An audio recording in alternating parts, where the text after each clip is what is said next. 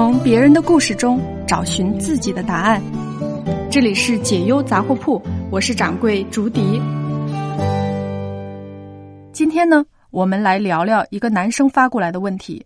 他的问题啊，总结成一句话就是：“我被提升了，如何管理老同事？”他说呀，我刚被提升为部门主管，手下三个人呢，原来都是一起奋斗的好同事。现在团队的氛围变得很怪，任务呢分派不下去，每个人都推脱。我试着通过请客呀、吃饭呀、送小礼物啊这样的方法来笼络人心，但是呢也不见成效。如何能调动起大家干活的积极性又不尴尬呢？你的这个问题啊，我也遇到过，而且这个问题差不多折磨我了快一年。我那会儿啊，每次分配任务的时候，总是小心翼翼，关注每个伙伴的脸色和心情。伙伴们取得一丁点的成绩啊，我就变着花样的夸奖；如果遇到问题呢，我就自己默默的承担。郁闷的是，这不但没有带来什么正面的效应，情况还变得更糟糕了。每天啊，我都在求着大家做事儿，推着大家往前走，效率特别低，团队氛围呢也很差。后来啊，我终于明白了。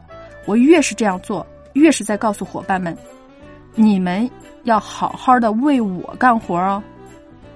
亚里士多德的政治学里啊，讲过一条原理，他说，当一个国家内部发生矛盾的时候，最好的办法就是制造一个外部敌人。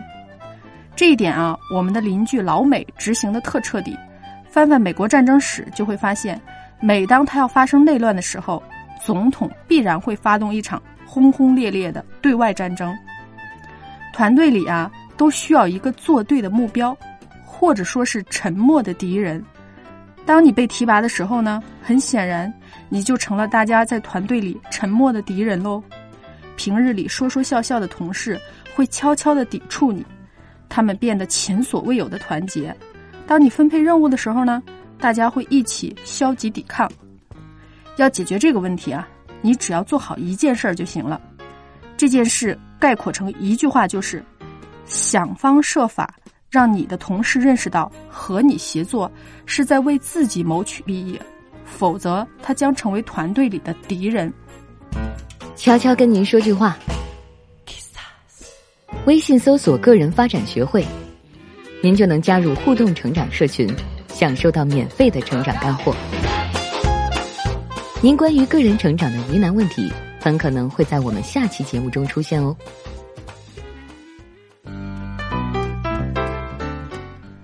新官上任的第一把火，不是用买礼物、请吃饭这样简单的方法拉拢关系，而是让所有人的视线从你的身上转移开，让他们关注自己。有一本书叫《项目管理之美》，它的英文原名是《Make Things Happen》。意思是说，作为管理者，你要主动的让一些事情发生。举个例子吧，当你要分配给你的同事一个见新客户的任务，如果他找理由推脱，或者是消极的拖延，你就立刻启用事先想好的备选人。不管你用什么办法，你要保证这个备选人不仅能够替代他，而且会比他做得更好。当你在团队中有连续两次以上这样处理问题的时候啊。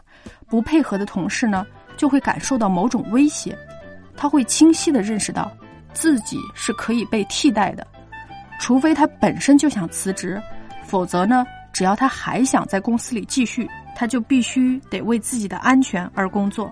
这样呢，他在心理上也就会从为你干活转变成为自己做事儿。德鲁克说，管理者要避免一个很容易掉进去的陷阱，那就是。让你的手下觉得没他不行。如果你的手下是一群觉得做事情没他不行的人，那你就不再是一个管理者了，而是一个乞求者。